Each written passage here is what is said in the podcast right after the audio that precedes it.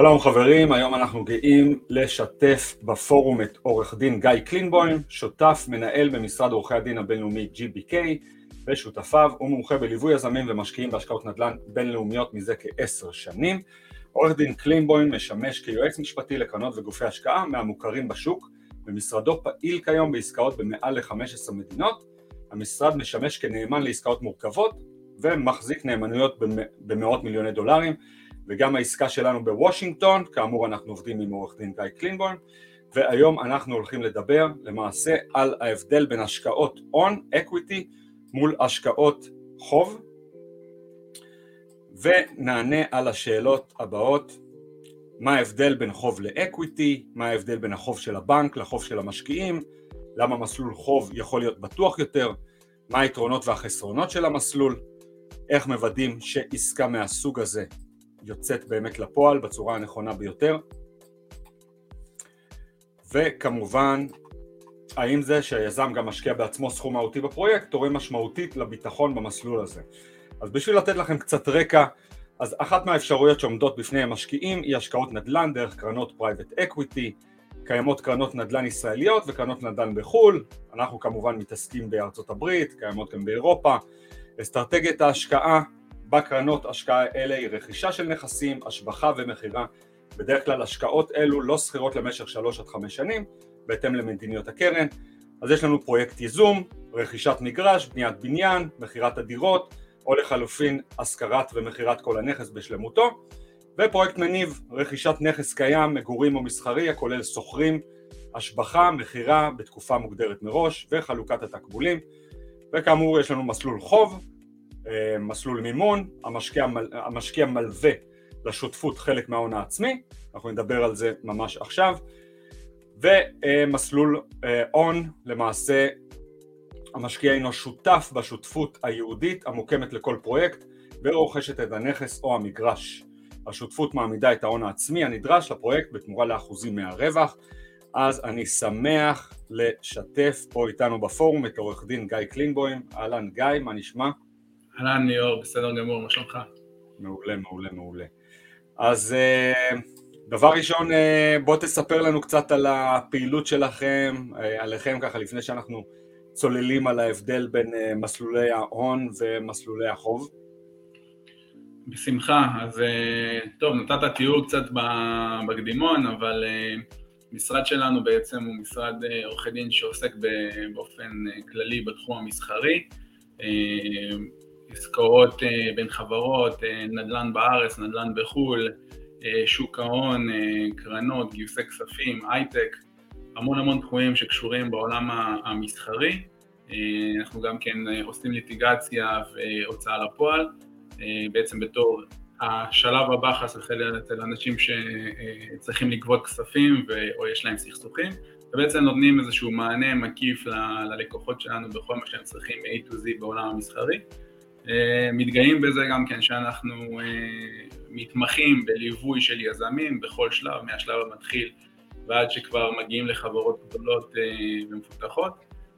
בעצם אנחנו, אנחנו השותפים, אני והשותף שלי דניאל בכר, אנחנו יזמים בנשמה וכל דבר שאנחנו עושים בפעילות השוטפת שלנו כעורכי דין, אנחנו בצוות המשרד, זה דברים שאנחנו עשינו אותם גם קודם כל אנחנו וחווינו אותם והתגלחנו על בשרנו ככה שאנחנו יודעים אה, מה חווה הלקוח שלנו, מה הוא צריך, איזה מענה, מה כואב לו ו, ואיפה אנחנו בתור עורכי דין ועם ההיבט היזמי הזה יכולים לתת לו את האקסטרה הזה שהוא לא יכול לקבל במקומות אחרים.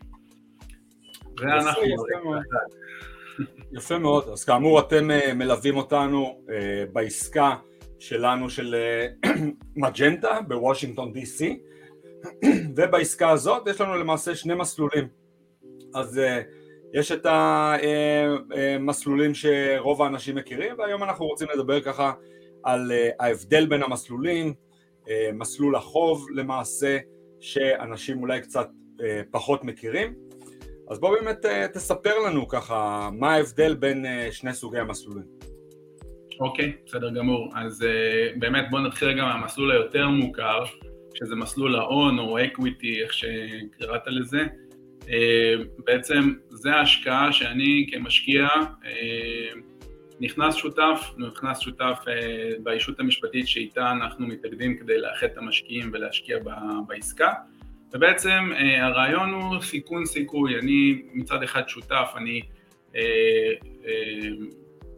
יש לי את הסיכוי ליהנות מכל הרווחים שהעסקה הזו תניב, מצד שני יש לי את הסיכון שחס וחלילה העסקה לא תצליח כל כך, אז אני אה, אה, לא ירוויח, או אפילו חס וחלילה במקרים קיצוניים אה, מאוד, במיוחד בתחום הנדל"ן, עלול אה, להפסיד.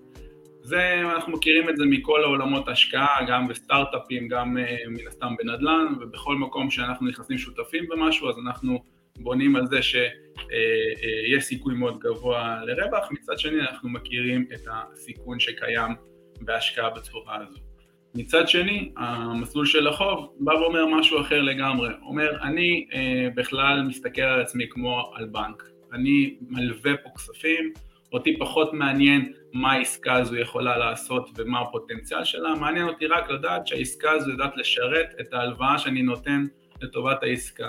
אם, אם ההלוואה שלי זה הלוואה בריבית קבועה ואני אמור לקבל ריבית קבועה ב-X אה, אה, אחוזים, אני צריך, מעניין אותי שהעסקה הזו יודעת לשרת את זה, העסקה הזו אה, אה, משלמת לי את הריבית ובסוף התקופה של ההלוואה מחזירה לי את קרן ההלוואה ובאמת לא מעניין אותי אם, ה, אם היזמים של העסקה הצליחו, לא הצליחו, זה לא ממש מעניין אותי, מעניין אותי רק לקבל את הקרן שלי ואת הריבית הקבועה שאמורים לשלם לי. זה בגדול שני ההבדלים העיקריים. שאחד אומר אני אה, שונא סיכון, אני בנק, אני רוצה לתת הלוואה, לקבל ריבית קבועה, והשני אומר אני טיפה פחות אה, שונא סיכון, אוהב יותר סיכוי, ואני נכנס שותף ואני גם ייהנה מהפוטנציאל הגדול שיש לעסקה הזו ככל שהיא תצליח. זה שני ההבדלים העיקריים. אני לא שומע אותך? כן, אז מה ההבדל למעשה בין החוב של הבנק לחוב של המשקיעים? למה מסלול חוב בטוח יותר למעשה? בגדול, אה, אה, אם מסתכלים על חוב כחוב, אין הבדל בין החוב של המשקיעים לחוב של בנק. חוב זה חוב, הקונספט של הלוואה, אה, שהלוואות צריך להחזיר. אם אני נכנס עם מישהו שותף, אני יודע שיכול להיות מצב שלא יחזור אליי ההשקעה שלי, אבל כשאני נותן הלוואה, אני לא... אני, הקונספט של הלוואה הוא לא כזה, הקונספט הוא שהלוואה צריך להחזיר אותה. נותן לך הלוואה, אתה תצטרך להחזיר לי אותה. זה בדיוק בסיטואציה הזו, אני בדיוק כמו הבנק, הבנק נותן לי הלוואה, הוא מצפה שאני אחזיר כי זה הקונספט ובעניין הזה אני והבנק נמצאים בדיוק באותו, באותה נקודה, באותה עמדה. איפה ההבדלים בינינו לבין בנק בעסקאות אה, שבהם יש שילוב גם של בנק וגם של אה, אה, משקיעי חוב? במקרה הזה זה, זה, זה בסך הכל ההבדל הוא, הוא, הוא בסדר של הנושים בעסקה הזו. מה זאת אומרת סדר הנושים? שבעסקה יש איזשהו סוג של אה, מדרג אה, מי נתן מה, יש משקיעים שהשקיעו כסף, יש אה, את החוב שהבנק נותן, את ההלוואה של הבנק, ויש את ההלוואה של המשקיעים, ואז נשאלת השאלה מי קודם בתור בחלוקת ההכנסות שיגיעו מהפרויקט הזה, או בחס וחלילה במקרה של, נקרא לזה, שהעסקה הזו צריך למכור אותה, או שיש פה איזשהו סוג של דיפולט, איך סדר קבלת הכספים ומי ראשון קודם בתור. אז ההבדל בין, אה, בין מסלול החוב לבין הבנקים במקרה הזה זה שבדרך כלל הבנקים הם ראשונים בתור, אחרי זה מסלול החוב, ולאחר מכן ככל שנשאר משהו אז המשקיעים שהם נכנסו כשותפים בעסקה הם הבאים אחרי זה. ובעצם המסלול החוב יש לו יתרון מבחינת המשקיעים בזה שהוא קודם בתור לפניהם, אבל הוא שני בתור אחרי הבנק. בעצם זה המדרג שלו אה, במערכת יחסים הזו. הבנתי, אז זה למעשה מוביל, מוביל אותנו ליתרונות המשפטיים של המסלול, אם תוכל ככה לפרט לנו יותר לעומק. אוקיי, okay, אז כמו שאמרתי, קודם כל היתרון העיקרי זה הקונספט, הקונספט של הלוואות, אה, צריך להחזיר, זה באמת לא כל כך משנה אה, מבחינת ההלוואה כמה העסקה תצליח או כמה היא לא תצליח. מעניין שיש חוב וצריך להחזיר אותו. עכשיו בדרך כלל את החוב הזה אנחנו מגבים באמצעים משפטיים שזה קודם כל הסכם ההלוואה מן הסתם שמגדיר את התנאים וכולי. אה, אלה אה, ביטחונות מסוימים שההלוואה בדרך כלל אה, לוקחת כביטחון שאמור לשמור על זה שבאמת יהיה אפשר להחזיר את הקרן ולשלם את הריבית, שזה במקרה של העסקה הזו זה ערבויות וזה בעצם רישומים של שעבודים על החברות. והשעבודים האלה בעצם מייצרים אצלנו את מה שנקרא נושם מובטח מה שאומר שאנחנו קודמים בתור קודם כל על כל מי שנרשם כנושם מובטח אחרינו וחד משמעית קודמים בתור על המשקיעים ועל, ועל כל מיני אחרים שאולי יכולים לבוא ולטעון לאיזשהו חוב לגבי העסקה הזו. אז מבחינה משפטית בעצם זה שם אותנו באיזשהו מקום שהוא מצד אחד יותר מאובטח מבחינת שותפות, אבל כמו שאמרנו במסחרי זה שם אותנו באיזושהי נקודה שהיא טיפה פחות רווחית משותפות. צריך להבין ש, שמן הסתם כגודל הסיכון גודל הסיכוי והפוך ולכן ככל שהלוואה אם נראה בריבית גבוהה מאוד זה אומר שיש בה איזשהו סיכון מסוים ו, וככל שהריבית היא נמוכה יותר הסיכון הוא, הוא נמוך יותר. אפשר לראות את זה מן הסתם בריבית שלוקחים הבנקים אל מול ריביות שלוקחים מי שנמצאים שניים בתור לבנק או בעסקאות שבהן יש משהו שהוא הרבה יותר מסוכן. במקרה שלנו אנחנו נמצאים באזור שהוא ארה"ב, בוושינגטון, בעיר הבירה, אזור שהוא יחסית מה שנקרא יציב, יש פה בנק בתמונה שהוא יהיה קודם, יש פה את ההלוואה שלנו של משקיעים פה ש... שהיא שנייה בתור ואת המשקיעים עצמם ובעצם יש לנו איזשהו מאזן בין כל הצדדים האלה. יפה מאוד, אז באמת העלינו כתבה באתר שמראה באמת ההשקעות מהסוג הזה עד לפני מספר שנים בעיקר מוסדיים יכלו באמת לבצע השקעות שמגובות בחוב נדל"ן, זה נחשבת השקעה אלטרנטיבית ואנחנו יכולים לראות שבסך הכל שיעור המחיקה והדיפולט מה שנקרא שלמעשה נכסים, הלוואות כאלה שלא משולמות, הלוואות בנדל"ן בטוחות הרבה יותר, ניתן לראות פה באמת בשנת 2008 שהיה קריסה כלכלית, שאז באמת היה שיעור, ש...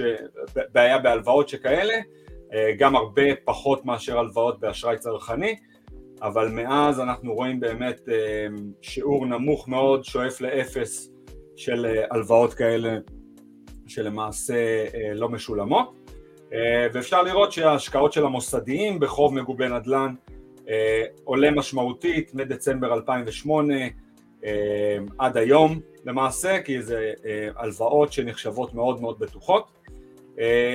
ולמעשה חלק מגידור הסיכונים חשוב לבדוק ברגע שנכנסים להשקעה מהסוג הזה שלמעשה ליזם עצמו יש השקעה של הון עצמי בפרויקט. אז בוא באמת תספר לנו את אותם דברים שחשוב לבדוק לפני שנכנסים להשקעה מהסוג הזה.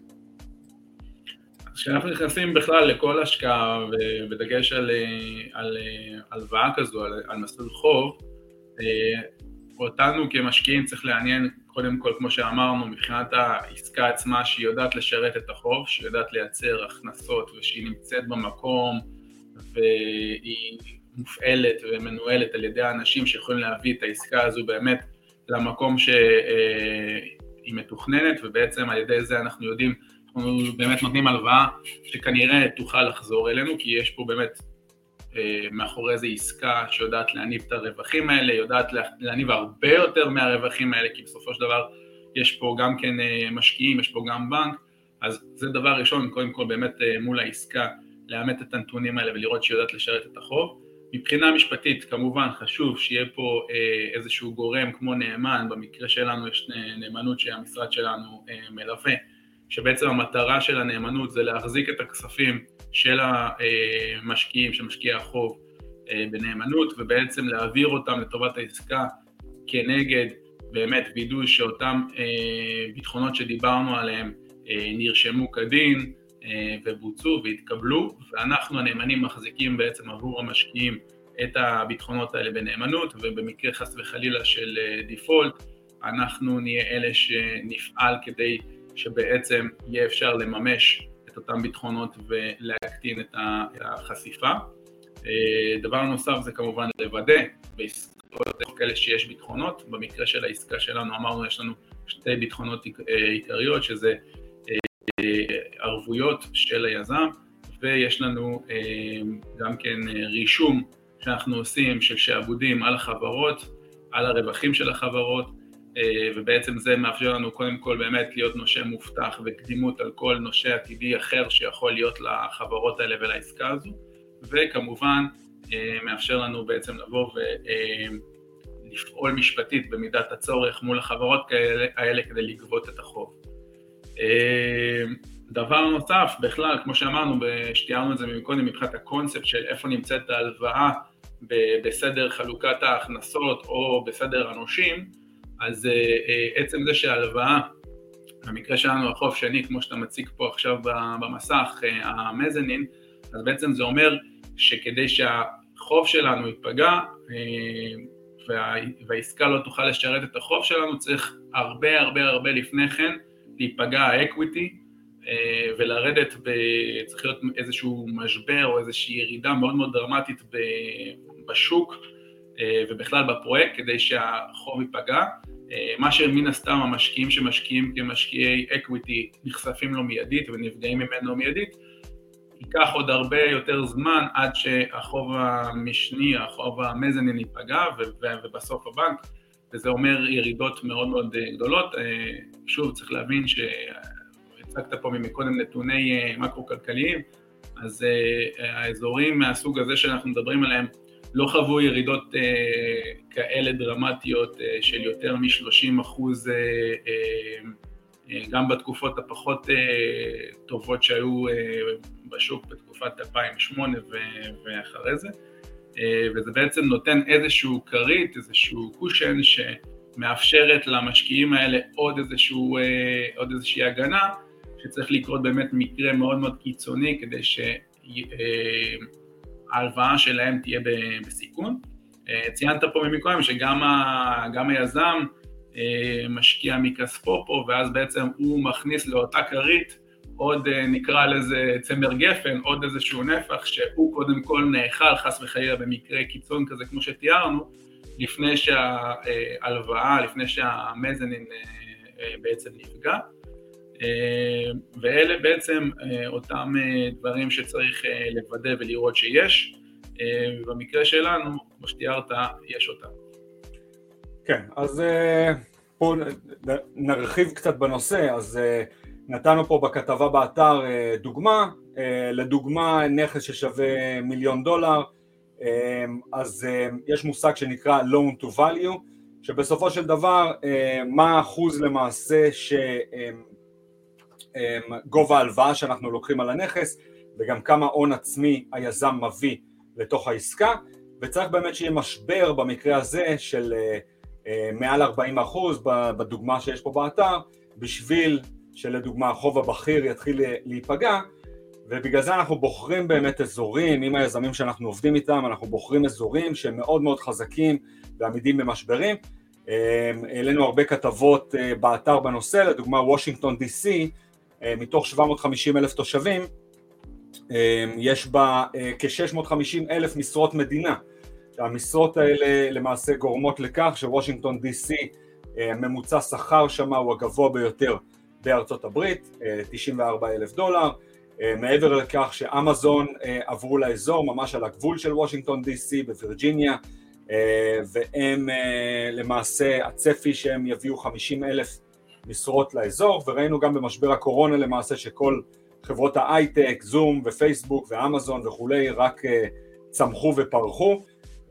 וזה מבטיח לנו שגם כשיבוא משבר אחרי 15 שנים של סייקל למעשה שדילגנו על משבר שבדרך כלל קורה אחרי בין 8 ל-10 שנים, דילגנו על סייקל, ברגע שיבוא משבר, האזורים שבהם אנחנו בוחרים להשקיע בנקודה הזאת של הזמן הם קריטיים. כי למעשה וושינגטון די.סי לא ידע משברים, העלינו גם כתבה שהרבה סטייטים במרכאות כעסו על וושינגטון די.סי ב-2008, שבזמן שהם למעשה קרסו, וושינגטון די.סי המשיכה לתפקד כמעט ללא בעיות, אז זה נקודה חזקה שחשוב לציין, באיזה שוק למעשה מבצעים את, ה, את ההשקעות הללו עם הלוואת חוב.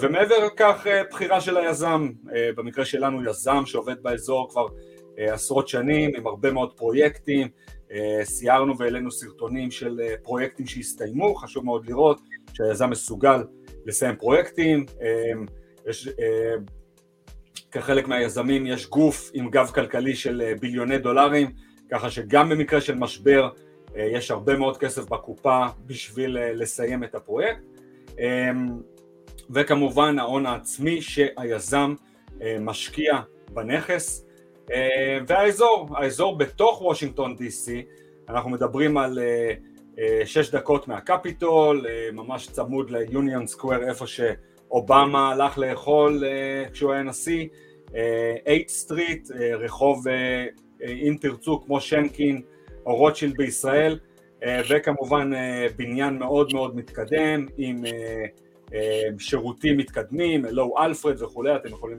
לקרוא בדף ההשקעה, ומעצב על, קרים רשיד, שלמעשה מעצב את הבניין הזה ומביא לו פרסטיג' מה שנקרא, מביא לו איזושהי יוקרה. שוב לקהל היעד, קהל יעד הייטקיסטים ועובדי מדינה שמשתכרים שכר גבוה מאוד, שלא חוששים למעשה שהשכר שלהם ייפגע בזמן משבר, כי כל עוד ארצות הברית תתקיים, המשרות האלה יתקיימו, וכל עוד אמזון תתקיים, ואנחנו ראינו שאמזון עמידה וחזקה מאוד במשברים, להפך, רק אנשים מזמינים יותר אונליין, לעומת הפגיעה שהייתה בהשקעות retail וקניונים וכולי, אז ככה אנחנו למעשה בוחרים את ההשקעות שלנו ואת היזמים שאיתם אנחנו עובדים. זהו, מילות סיכום ככה גיא? בסופו של דבר השקעה במסלול של חוב היא השקעה שהיא מתאימה למי שפחות אוהבי סיכון, זו השקעה שהיא בדרך כלל מגובה ביותר ביטחונות, סך הכל כשהיא מנוהלת בצורה נכונה כמו שאנחנו בונים אותה עם נאמנות ועם רישום של ביטחונות אז היא אמורה להיות בעצם השקעה יחסית פשוטה ששמים אותה במגירה ובסופו של דבר אם הכל יתקיים כמו שצריך אז היא, היא יחסית מאוד מאוד פשוטה. ואם חס וחלילה לא אז בשביל זה אנחנו פה בתמונה וזה התפקיד של הנאמן בעצם. ובעצם מאפשר לאותו משקיע, אם אני רגע משווה את זה להלוואה שאני נותן פרטנית למישהו, אז לא אני צריך ללכת עכשיו לממש את זה, אלא יש לי פה גוף אחד, הנאמנות, שבעצם זה המטרה שלה, והיא עושה את זה עבור כל המשקיעים כולם, ובעצם מפשט את ה, גם את החלק הפחות נעים, אם חס וחלילה מגיעים אליו בהלוואה, אבל כמו שאמרתי, בסופו של דבר זה מסלול שהוא דווקא מתאים יותר לשונאי הסיכון, שרוצים לדעת שיש להם איזושהי הכנסה קבועה מריבית, שהם יודעים אותה והם צופים אותה, בלי הפתעות, לא רווחים יותר גבוהים, לא רווחים נמוכים מדי ממה שהם חשבו, ריבית קבועה. יפה מאוד, אז ככה לקראת סיום ניתן ככה כמה אנקדוטות על למה דווקא וושינגטון. דבר ראשון, הגיל החציוני באזור 34, אזור מאוד מאוד צעיר, הרבה חברות הייטק שמגיעות לאזור, 17 חברות פורצ'ן 500, מספר אחד ב-most educational city, למעשה אזור מספר אחד בארצות הברית מבחינת למעשה רמות השכלה וכל הדברים האלה זה סיבות למה אמזון, אנחנו נראה עוד מעט איך נראה המתחם החדש של אמזון, איך הוא ייראה, תמיד אמזון אוהבים גם בסיאטל וגם בהדקורטר החדש שנבנה שם באזור להיות מאוד מאוד חדשניים. ולאמזון היו קריטריונים מאוד מאוד נוקשים למעשה איפה לבחור את ההדקורטר, את המפקדה החדשה שלהם מי שעקב בשנת 2016-2017 היה מכרז ב, למעשה בכל ארצות הברית מדינות נלחמו ושינו את, ה, את השם של הסטייט והאזור לאמזון סיטי וכולי ונתנו tax uh, breaks, נתנו הרבה מאוד הטבות מס uh, מופלגות.